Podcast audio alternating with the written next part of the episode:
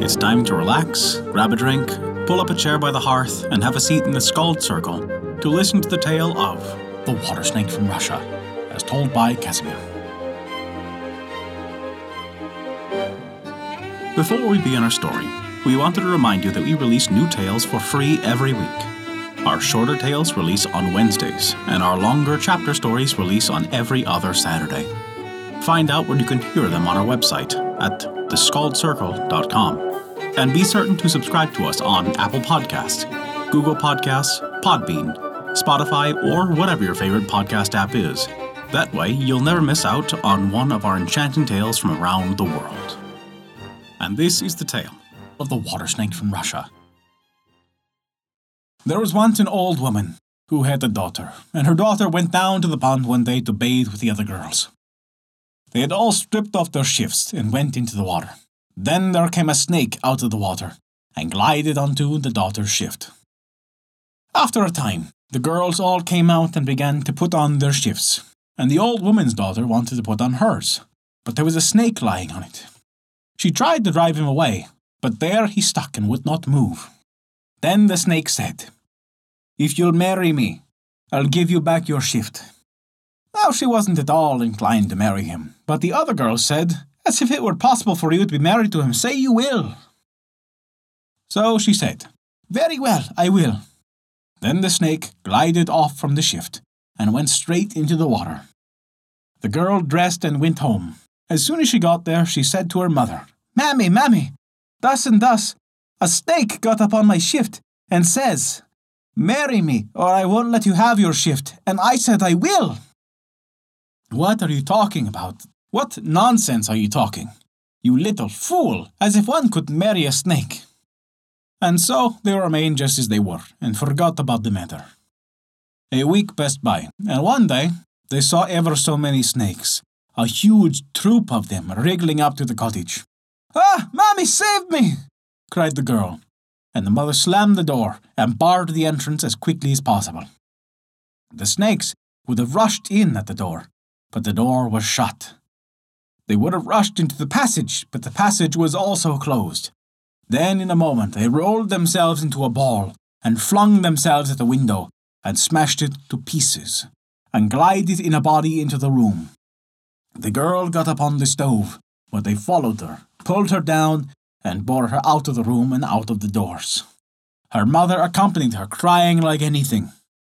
Then they took the girl to the pond and dived right into the water with her. And there they turned into men and women. The mother remained for some time on the dike, and wailed a little, and then went home. 3 years went by. The girl lived down there and had 2 children, a son and a daughter. Now, she often entreated her husband to let her go see her mother. So at last one day, he took her up to the surface of the water and brought her ashore.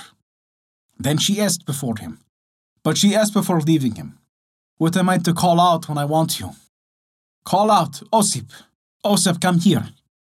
"And I will come," he replied. Then he dived into the water again, and she went to her mother, carrying her little girl on one arm and leading her boy by the hand. Out came her mother to meet her. She was so delighted to see her. "Good day, mother," said the daughter. "Have you been doing well while you were living down there?" asked the mother. "Very well indeed, mother. My life is better than yours here." They sat down for a bit and chatted. Her mother's dinner got ready for her, and she dined. "What is your husband's name?" asked the mother. "Osip." "And how are you to get home?" "I shall go to the dike and call out, 'Osip, Osip, come here,' and he'll come." "Lie down, daughter, and rest a bit," said the mother.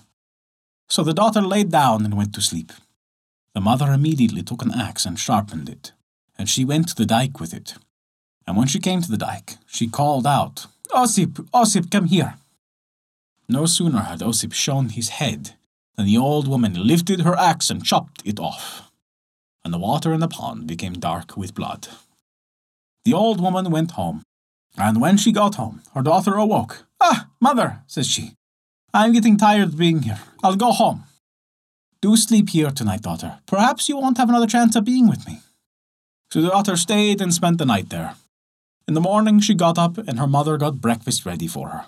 She breakfasted, and then she said goodbye to her mother and went away. carrying her little girl in her arms, while the boy followed behind her. She went to the dike and called out, "Osip, Osip, come here!" She called and called, but he did not come. Then she looked into the water, and there she saw a head floating about. Then she guessed what happened. "Alas, my mother has killed him," she cried. There on the bank she wept and wailed. Then to her girl she cried, "Fly about as a wren, henceforth and evermore." Then to her boy she cried, "Fly about as a nightingale, my boy, henceforth and evermore." "But I," said she, "will fly about as a cuckoo, crying cuckoo henceforth and evermore."